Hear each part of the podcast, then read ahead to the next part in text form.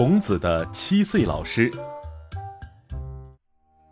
昔仲尼，师向陀，古圣贤，上勤学。本句讲，即使学问广博，也要勤学。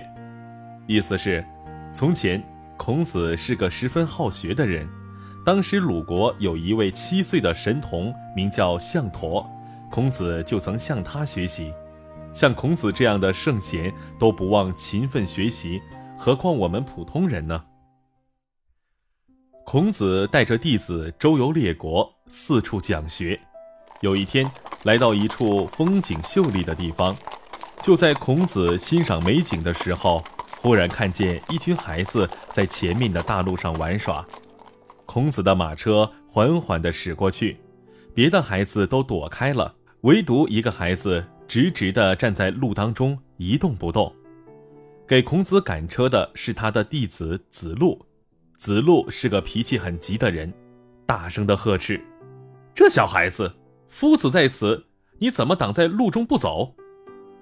听了子路的话，小孩不但不动，还叉开双腿，双手叉腰，一副。你能把我怎么样的架势？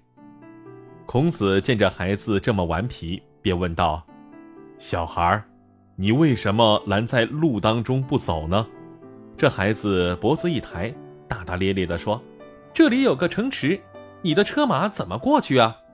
孔子四处张望了一下，说：“这明明是一条路，哪里有城池？城在何处？”孩子朝脚下指了一指，说：“我脚下边就是城池。”孔子见这孩子不卑不亢，而且气度非凡，顿时起了好奇心，下车去看。仔细一看，这小孩子两脚周围摆着一圈小石子，这就是城墙。小孩子得意地抬起头，看到了吧？从古到今，只听说过车要绕城而过。哪听说过城要避开车的道理？孔子非常诧异，没想到一个幼童竟然如此能言善辩。孔子对这个孩子产生了很大的兴趣，决定考考他。他见路边有个农夫在锄地，就指着农夫问孩子：“你知道他手里的锄头每天要抬起来多少次吗？”不料。这个农夫恰好是小孩的父亲，于是小孩大声说道：“我父亲每天锄地，当然知道锄头每天要抬多少次了。先生经常坐着马车出门，一定知道马蹄子每天要抬起来多少次吧？”